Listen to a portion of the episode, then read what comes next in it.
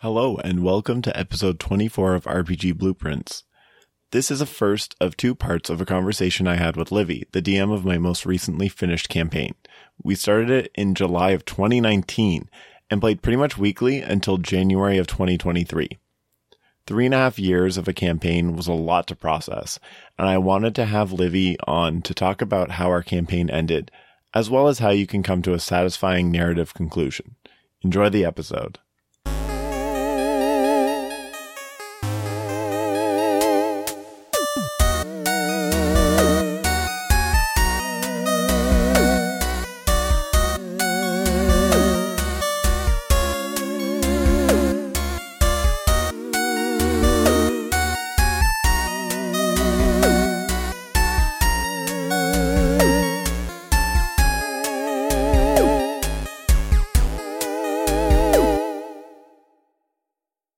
Welcome back to another episode of RPG Blueprints, Livi. Um, like it was prophesized, here you are, and we're talking about the end of our campaign. Yes. Uh, just a couple weeks ago it ended. Very, very exciting. Yeah, it's hard to believe that we're a couple episodes or sessions deep now into our next campaign already because it felt like we were waiting for the end of that last one for so long like A two year? years. I think it was closer to two that we were talking about the end of that campaign. Um but yeah, so today um I just wanted to get you on so we could talk about how that ended and sort of um how you were able to guide us to like a satisfying narrative conclusion for three and a half years of playing together. I, I'm so happy to hear it was satisfying. That was that that is ten out of ten. Great great to know. Yeah, I think I think uh, we all felt that way. Um, we, uh, yeah. Do you want to talk about how you sort of set up our, um, our epilogue session? Yeah, so um I did a version uh that had was sort of improved upon the first time I ever did epilogues, which was with um uh, a campaign that was a lot uh grittier and less fantastical than this one. So uh, uh, I I was really excited to like leverage how fantastical and and fantasy everything was at the end of this campaign. Um, but I also I, I wanted everyone to have a chance to to tell their endings in a way that wasn't like fanciful or lighthearted and that Mm, had some of the impact that like death actually has. Um, so I invited everyone over and we all sat around in my living room, which we call the tavern.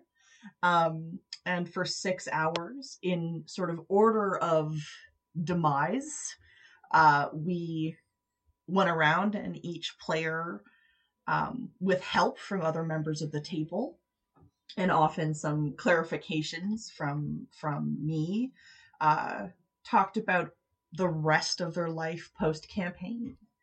Um, what all of the years following the last ascension would look like up until the day of their death.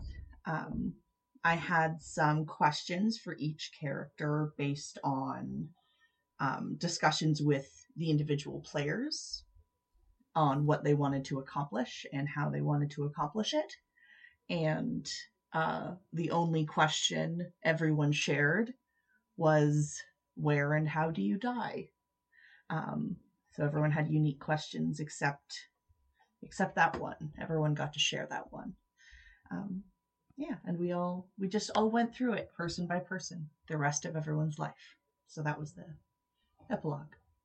Yeah, and I didn't realize uh, going into it that, um, which kind of in retrospect is a very obvious thing, but considering you asked us all where and how do you die, that it was essentially like going to six consecutive funerals. and I didn't realize, I thought that I would cry for my part telling about how my character Brinthos died, but I didn't realize like how visceral it was going to be going from each person and like going through their death and like the consequences of each of those deaths. It was so much more brutal than I could have ever anticipated. I, I I had just had to focus on keeping it together because I had like narrative beats to hit and like you know okay we need to you know do a nice little exit paragraph and intro paragraph to the next person um but once you'd all left and once it was all over like hours and hours and later at midnight i just i just cried for about 30 minutes Yeah. like when everyone was gone i just sat and bawled in uh in the same room that we'd been in because it was it was devastating like i wanted these characters to have a proper send off because you guys have put so much love and depth into them that they deserved more than you know uh, uh two sentences at the end of a session um but it was incredibly emotionally taxing Yeah. to do that to to individually say goodbye and um and it was also crazy cool in terms of like you all created such an interesting world with your various lives and and um something cool that came out of it is is I almost feel like the whole group had going into this new campaign the whole group has a really strong sense of sort of what came before this Mhm. you know unlike this campaign in which the the past was just this like inky unknown blackness. This is like no you know y'all are really familiar with uh the past because because your previous characters created it. And it was, it was just all very heavy world impacting stuff um yeah just thinking about it. Yeah, and I have to thank you because you do a really good job of making it feel like our our choices, which last campaign we had like really heavy choices that were like hours of like negotiations and compromise like within the group. And we actually did see the effect of those decisions like both within that uh, campaign within the epilogue and now there's a lot of moments where you're able to be like oh that's this. Oh like this this is because of something that happened you know halfway through the campaign last campaign but now it's affecting us. So you've set um for people is it 40,000 roughly years in the future or? Yeah like 40 to 50,000 Yeah. years from the end of the campaign to the beginning of of this new campaign I, I think my favorite campaign connection is that the the one of the characters Maz, who I'm sure we'll get into spent the rest of her life building a city mhm on the ruins of her sort of god's golden birdcage quote unquote utopia um that that y'all spent a little bit of time in in the campaign and you were delighted but also disturbed by which is good Mhm. because that's sort of the vibe of the city like beautiful and utopic and it's kind of weird that no one here seems to have any desire whatsoever to ever leave this place like that's a little bit strange s- bit Um, stepford a bit Stepford, right? But Maz didn't create this crazy insular religious community. She created like a huge diverse city. hmm And now the city in this new campaign, Little Level 3 Babies, is on the reconstructed like territory of that city.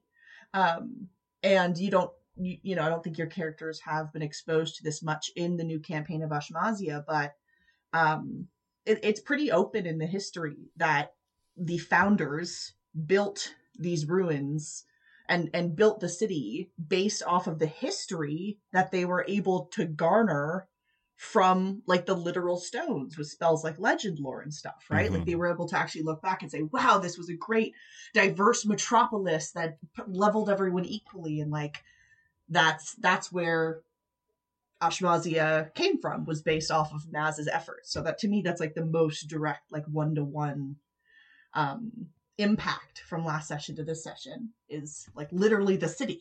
the city is Maz's city just um rediscovered and and rebuilt. Well, I have a pretty big question on that topic, on the topic of Sure. this episode.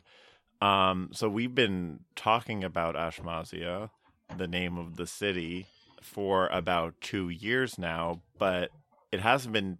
I don't think it's been two years of Maz deciding to build this city. So, when did the connection between the two cities happen for you in your brain?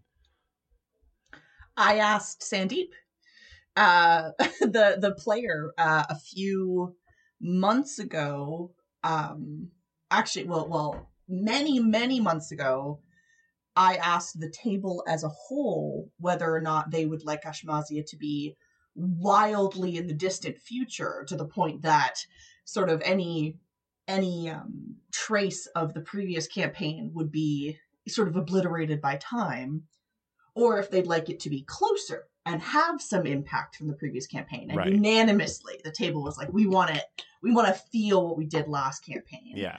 Um, and then months after that, and just a couple of months ago from now, um, Sandeep was the first to arrive at the table for the night. And so I just asked her, would you want this city to be sort of the remnants of Maz's city? Because that had already sort of been thoroughly in the works. Um, and Sandeep seemed very enthusiastic about that idea. Um, so yeah, j- uh, uh, very, very close to the end of um, the dropouts, which is what I consider the name of that campaign to be. Mhm. Um, very, very close to the end of the dropouts. Did I decide the two cities would be the same because narratively it fit, um, and the the player seemed to like the decision. So I just sort of worked on the premise, worked backwards from the premise that these were the same city, um, Right. and then filled in the blanks from from sort of that fact and worked backwards from there. Mm-hmm. And that's not the only like direct one to one um that we have to look at. And actually, one of them came up in our epilogue. Like you, you decided on it being a link in the epilogue because you didn't even know that Liz was going to become a tree, right? yeah, our, our our druid character did the thing. Sorry, our dryad wizard, who uh, is not a druid, is a dryad wizard. Uh, decided to follow in her mother's footsteps, who was a full dryad. Uh, of course, uh, uh, Autumn is the character's name, is a half dryad, and she decided to follow in her mother's footsteps. And you know, dryads don't die; they become part of nature. And so this very powerful wizard dedicated herself to the preservation of knowledge and became this huge tree. And on a totally unrelated note, in a letter I had written to our dear host, Cole's character, Aquila, um, the very first letter she's receiving from this scholastic uh, uh, friend slash sort of mentor of hers, um, co-worker rather, uh, mentions a huge tree of knowledge filled Mhm. with all kinds of ancient knowledge. Um, and you looked up at me at the table as Liz was talking about Autumn's demise with Yeah. these big eyes, like, and that's the tree. And I was like, "Uh, I didn't plan on that being a tree, but I'm not going to say that it, like, this is perfect. And so How it's many just going to be, big trees of knowledge can we have in the same world? we're just going to do the one and we're going to say this is the you know and, and just little details like that big tree in the letter is sort of a halfling tree. Hmm and the scholar's work that is sort of being pursued after there is teakwood rillborn. Rill of course being one of the gods you ascend in the dropouts campaign. Yes. um, and it would be just to the south of the Ashmazia uh, continent, the Aurelia continent. Um, Ashmazia city, Aurelia is the continent. Um, which means it would be on what during the dropouts would have been like the human territory. And who stayed on the human territory? Well, your two little Rill devotees, your your wizard and your artificer couple, they stayed on the human continent. They were both devoted to Rill. And so it just it all worked out perfectly. That like the worship of Rill would have spread from their practice and it would have actually become halfling territory with all these crazy inventions and and and to go tr- one further like is another just coincidence that sort of worked together is that Rill was originally not even like on the human continent at all was not related to that was on a completely separate continent. So for something narratively to have led there to make this connection work it's just like you there are so many like perfect coincidences that just sort of made it perfect but i don't want to take that out of your hands because um i think you did a lot of guiding that let a lot of these coincidences to form right? Like it's not like you sat there completely hands off and and and just everything fell into place. Oh wow how magical uh, it wasn't quite like that, um, but I do think there was a certain amount of magic in our campaign. There's a certain uh, amount of magic in this in this group, to be entirely honest. But yeah, the dropouts campaign was something very special, and I can only hope that Ashmazia is um, the same. If mm-hmm. I can only wildly hope it will surpass it, um, but yeah, there there's a lot of that, and as Cole will discover through Ashmazia, there's a lot more of that that is that has happened of just um, me, my story that I'm kind of developing behind the scenes, and the stories that the players want to tell, mm-hmm. having these great moments of overlap, like these sudden these sudden um, crossovers of meaning, or even just visual, or you know, and and having yeah, and that happened over and over again just in the dropouts itself. It happened in the epilogue between the two, you know, that happened that kind of connected the two campaigns in a way. Mm-hmm. Um, given we kind of ended on the apocalypse. um, right. Um, yeah. Um, and I, I think it's going to happen a lot. I know it's going to happen a lot more in Ashmazia as well. It's there. Were, there's definitely a magic to this to this group. We're all on a very similar creative wavelength. Mm-hmm. That's for sure. Um, so talking about how you sort of are intending certain story things, I know that um, the whole course of the campaign diverted dramatically from what you had originally envisioned us sort of um, uh, aligning with specifically the chromatics you saw and us being more of a destructive force than what we ended up being. Um, if you were to like, do you see sort of in your mind, sort of like, you know, act one, two, three, four, whatever, like like certain chunks where you had an idea of where this story was going and how how soon did you sort of see the ending that we had coming to be? So I am an improv DM. Um, I always have been. Ashmazi is my first attempt at doing something more scripted, but for the dropouts, I had no idea where the story was going. Um, when it started, it the premise of it was a bunch of criminals, whether that is sort of um, warranted by their actual behavior or rather um, maybe a, a, title placed upon them by the state as a punishment for not being cooperative or submissive to the to the will of the state. Um, broke out of prison, faked their own death, allied with uh, with an anarchist society in the woods, burnt down a town's stores in, as a price for their freedom and allied with what was basically uh, uh, two orphans from the woods that just came out and wanted some friends.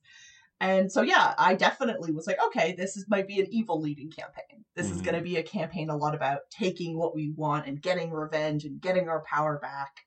And there was a lot of that. Let's, you know, um, um, there was a lot of that, but a lot of revenge.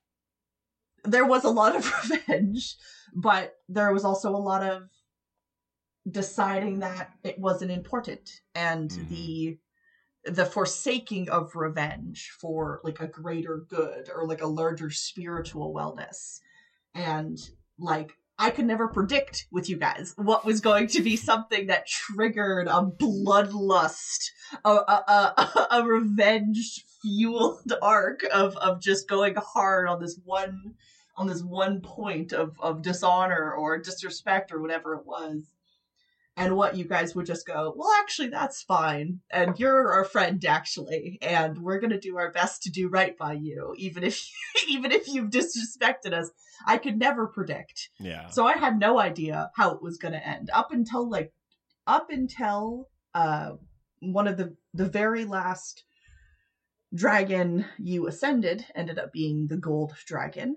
Um, he was the very last one to go, and he ascended via sort of a mass burning of the Arctic wastes that had frozen over most of the livable land on the material plane due to a previous apocalypse and da da da da da. Um, I was not sure you weren't going to go into straight out battle with him and kill him until he was literally a god. Like I wasn't I mean, sure. That, that was my vote for probably at least 20 sessions. That's where I was leaning and trying to convince the entire team to go along with the idea because honestly, he was such a dick that I didn't see many other options. And I'm actually really surprised that we were able to convince him um, in his very prideful, tough guy masculinity complex that we could say, hey, why don't you humble yourself and do something good for the world so the r- world will remember you and think of you as something truly great? Yeah, that isn't what got him on your side. Um, uh, uh, it was the thing that brought Gold over to that uh, line of thinking was Stormy um, putting in his head that this burning of the Arctic, of the white wastes as they were known, um, would give his people power. It, it would expand the land of the Dragonborn. Oh and yeah, it would I didn't. his I didn't mean to come yeah. across that the humbling yourself like and that act like the, like that was like oh wow that sounds great sign me up i just mean like in the process of giving his, his his people power like he did in a way humble himself to be like i'm leaving my body behind like it's like Mhm. i am done in this world you know like i am making the, a sacrifice Yeah, and I he definitely wasn't thinking about it that way. yeah But I think that is ultimately what ended up happening. And I, I don't even think gold I described it right at the very end that he'd become the size of a house cat. Like, He burned away so much of himself that he was this idiot. The, the biggest of the dragons was now the smallest of the dragons. Um, um, and I think at that point he probably realized he'd been tricked. when he was as small as a house cat, I think at that point he was like, "Oh, I see. Like, like I see what what has been asked of me here. I see now that this Mm. is like a sacrifice." Um, but no, he absolutely did not have that self awareness going into it until he was already too committed to go back. Well, I am Um, glad to know that in the end, when he ascended, he did understand what had happened. That's that's a good He thing. did.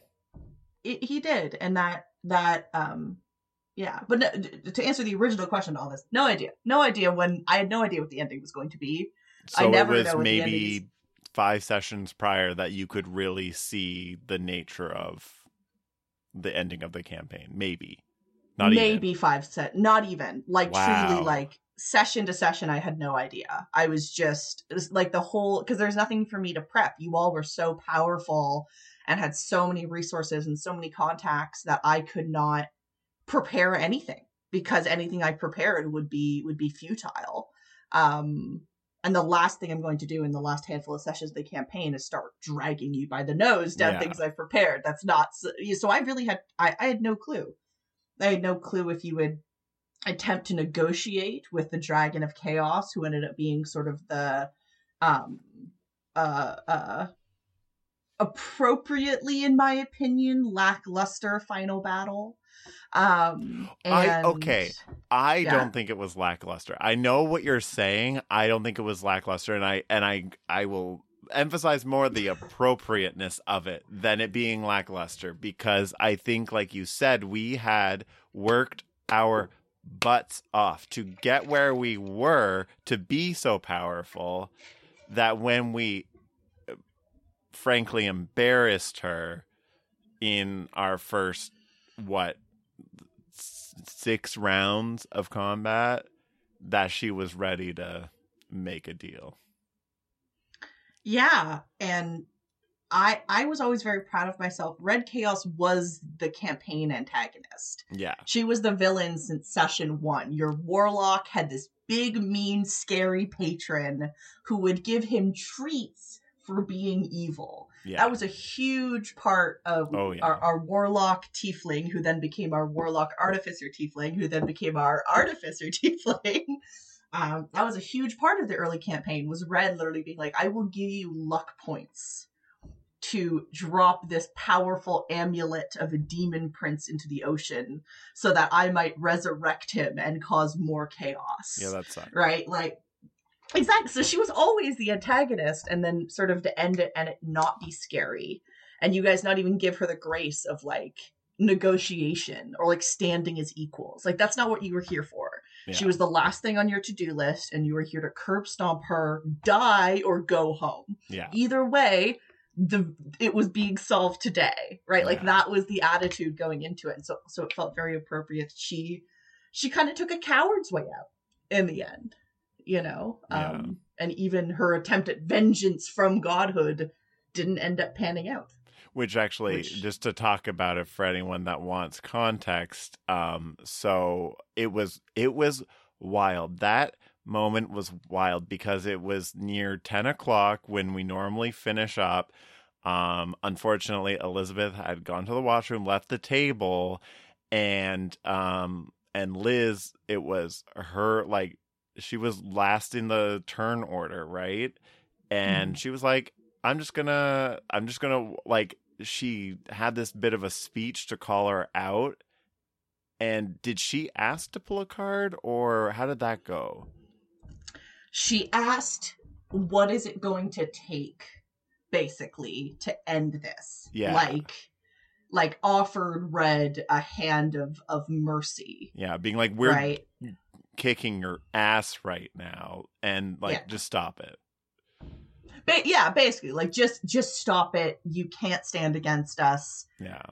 let's let's be mature about this basically um and because red had been such a big red chaos had been such a scary villain such a terrifying antagonist and the thing about her is that her she's very unpredictable Yeah. So and so being in the same room with her for any period of time and the the times in which i forced all of you to sit in a room with her were the tensest sessions ever because you Absolutely. you you were all fully aware that each and every one of you were standing on landmines having to be very careful how you shifted your weight we inv- we avoided the entire continent for a large portion of the campaign because we just didn't want to deal with her at all.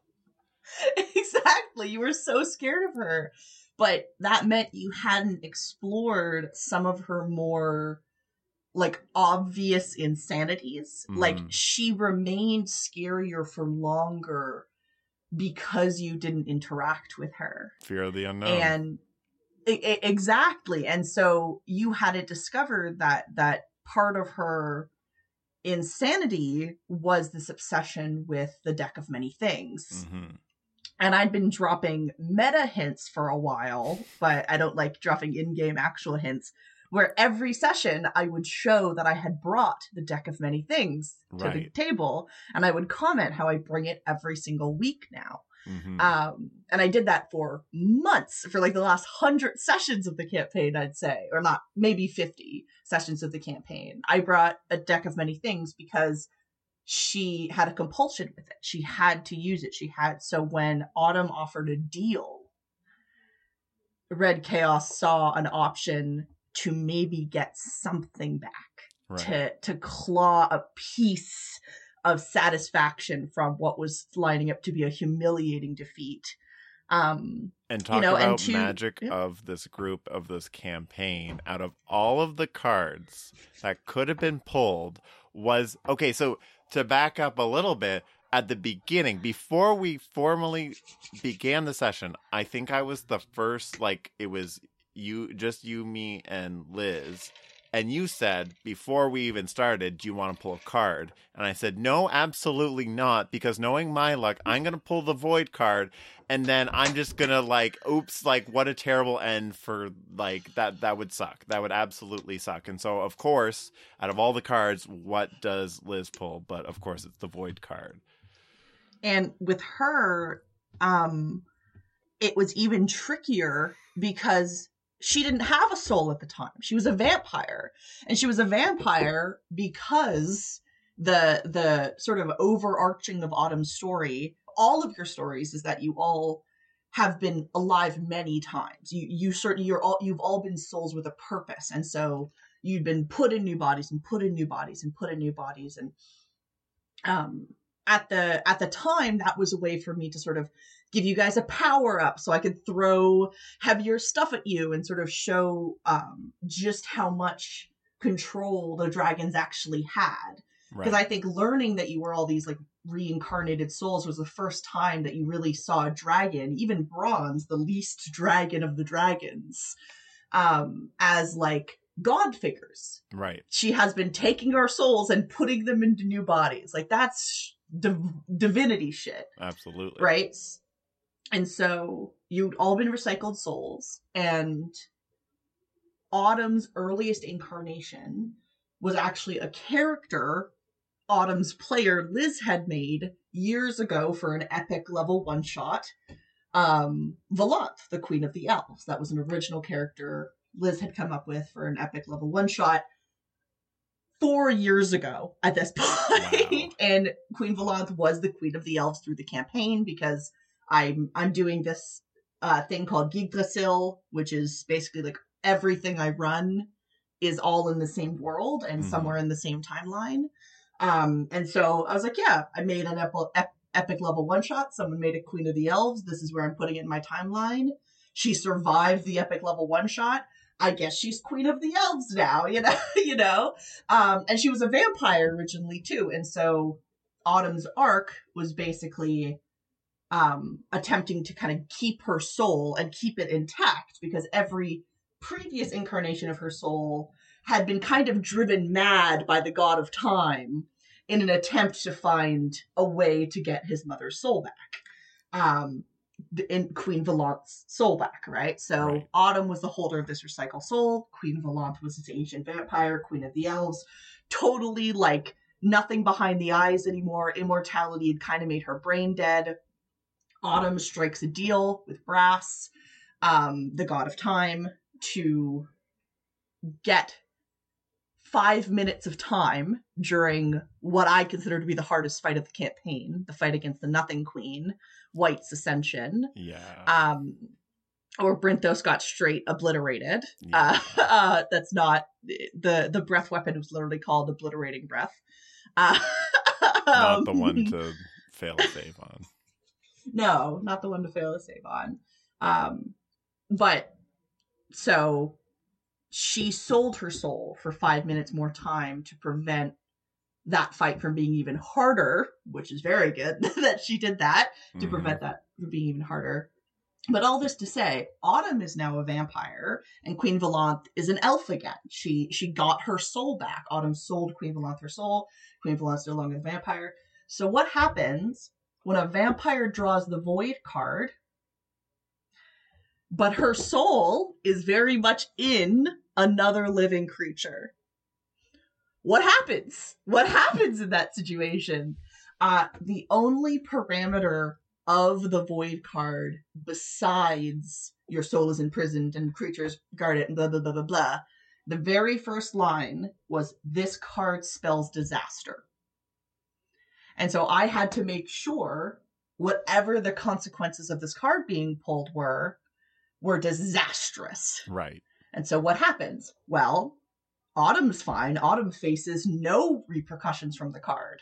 Her soul in the Queen of the Elves is taken away, and the Queen of the Elves falls incapacitated because it was her body that had the soul stolen from it and then the entire elven empire collapses because this immortal leader they've been operating under got ganked basically all mm-hmm. the power hungry noble families ripped her apart and eventually autumn claimed the soul again you know decades later so that's what ended up happening that the elves who were meant to go into the next campaign as this huge power got castrated basically right at the very right at the very end the very um, end like there this is one of those moments that you had no way of planning. We ended the session on the void card being pulled and you had that week to develop all those repercussions of what actually happened because of the void card being pulled.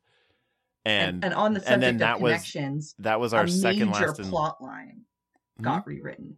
A major plot line in Ashmazia got rewritten um because of that void card being pulled just to bring it back to like connections between the campaigns Wow.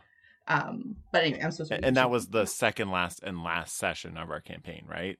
Yeah. Yeah. Mhm. yeah So Mhm. like right up at the end, like you said, there's just stuff that you can't predict, you can't plan for. It's it's wild.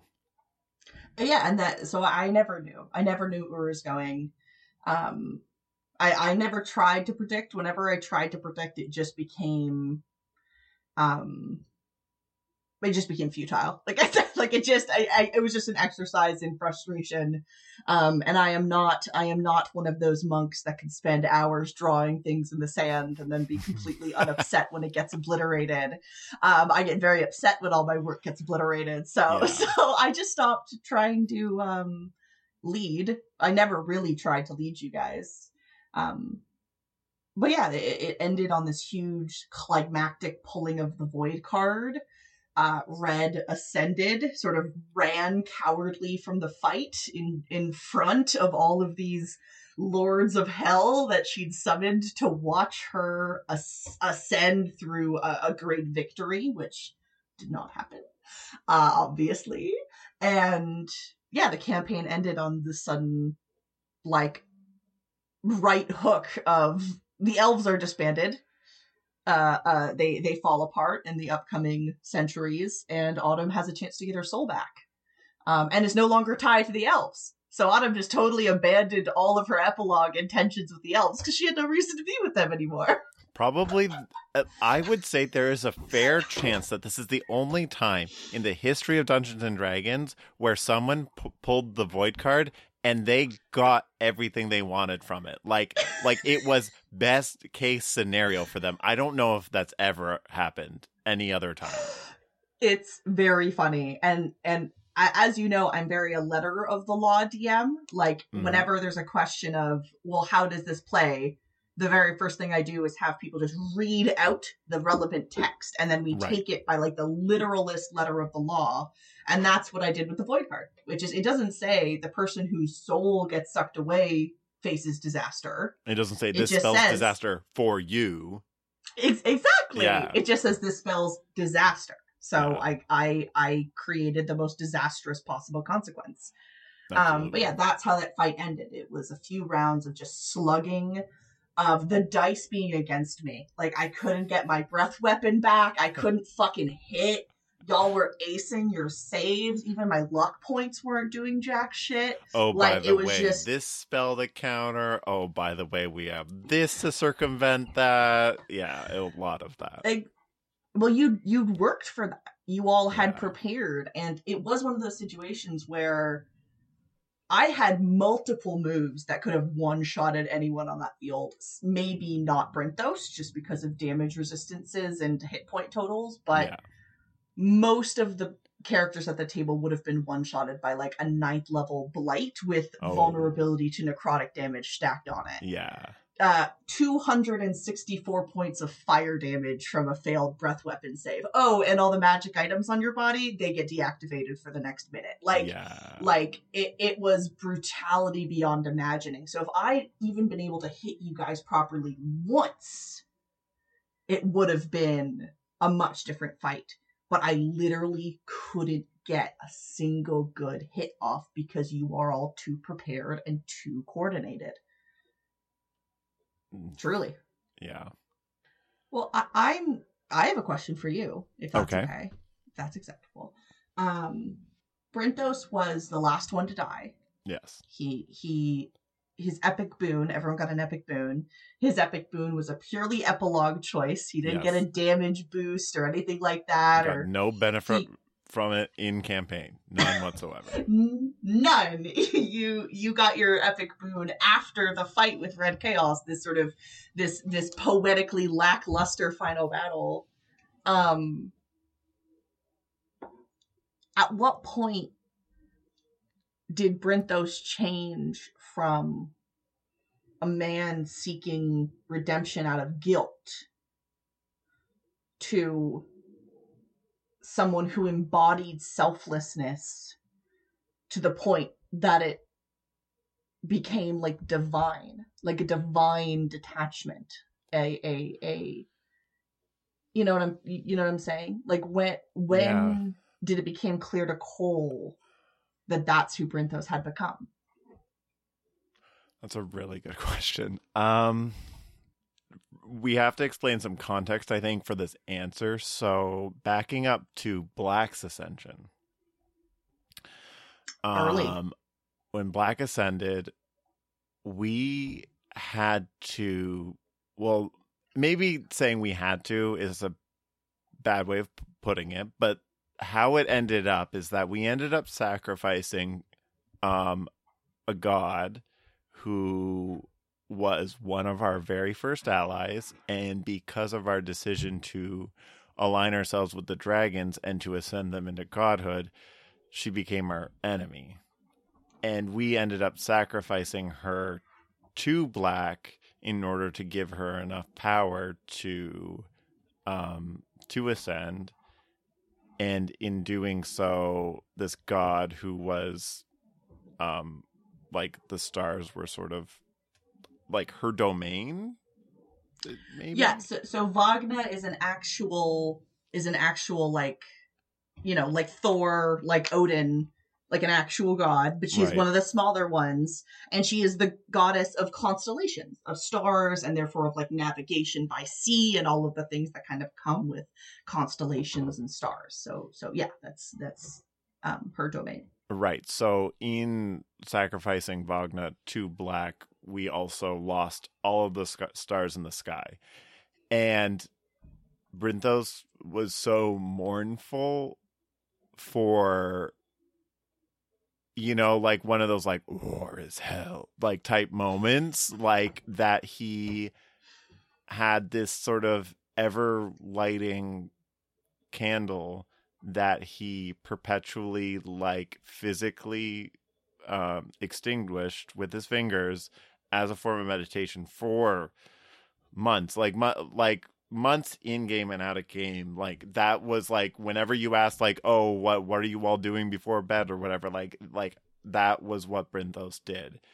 And I think it was like by the time that he had sort of like finished his penance on that, I think it was around that time where it was just like, I can't and I don't know if that happened before or after. I can't remember if that happened before or after the accidental vengeance killing of that petty thief from early in the, in the, the campaign. Tabaxi, the Tabaxi bard, who in the, one of the very first sessions tricked you all and kind of fleeced you and stole from you. Right, and um, then and then literally like a year and a half or more, two years later, like Brinthos accidentally killed him because of a critical punch to the face and I, as a player, had to get up and walk away and de stress because it upset me as a player so much. And so, somewhere in there between those two moments, um, I just decided that partially for my own well being as a person, because I can't keep letting these things happen and affect me, but also like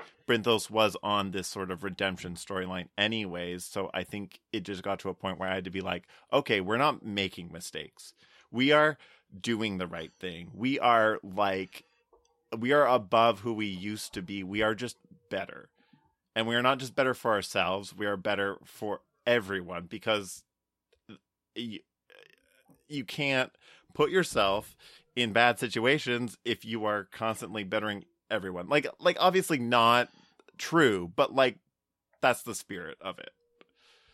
You you decided that moment never again to run up on someone who is actively running away from you Yeah. and strike them from behind. absolutely. Right. not. Yeah. Because that was the moment they recognized you as a threat.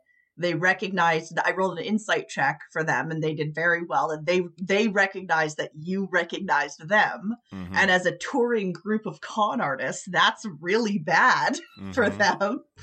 So they basically just ran from you all. Um, and yeah, you got a you got a critical hit on a punch to the back of his head, and I rolled his his uh, first level bard. That's all he was. Hit points right then and there, and you did more damage than that. Um, at the time, that was before you had ascended black, and I know that is before you ascended black because Black was punishing you all and had removed the ability for you all to re- to use revivification magic. Oh my god, that's right, because we did try to revive him. I forgot about that. Oh my god. You all desperately ran to his body and put a diamond Oh that my God. described as the diamond turned to dust. And it was that moment where you all realized what Black had said to you. That you all realized that until you made up with Black, until you had who the Black Dragon, the God of Death, that you all wouldn't be able to be brought back to life. So it was sort of this double moment of you kill him out of bloodlust and rage, that immediate guilt and grief and regret, not being able to do anything about it because of choices you had made to sort of to to anger the god of death and also having to process at the same time of oh if one of us die right now we can't come back. The god of death has decided we don't have access to this anymore. Right. so it was it was an incredibly an incredibly powerful moment. So so that is Yeah, that was that makes a lot of sense that that was the turning point for Brinthos that that was the my actions have consequences on a scale that I could never have thought of before yeah, that might have been that was one of the first times. That was definitely the most impactful time before the end of the campaign of me crying. Like I don't know if if it was the very first, but like it destroyed me on the inside. Oh, Uh, I and mean, again, that's just good, like but also ow. Before you go, I'd like to thank James Roach for the awesome job on the podcast themes. You can check out what he's up to by following him on Twitter at Hamesatron. You can follow RPG Blueprints at RPGBP on Twitter. I'd also like to thank you for listening, and I hope you take a spark of inspiration from this episode and use it in your own creation.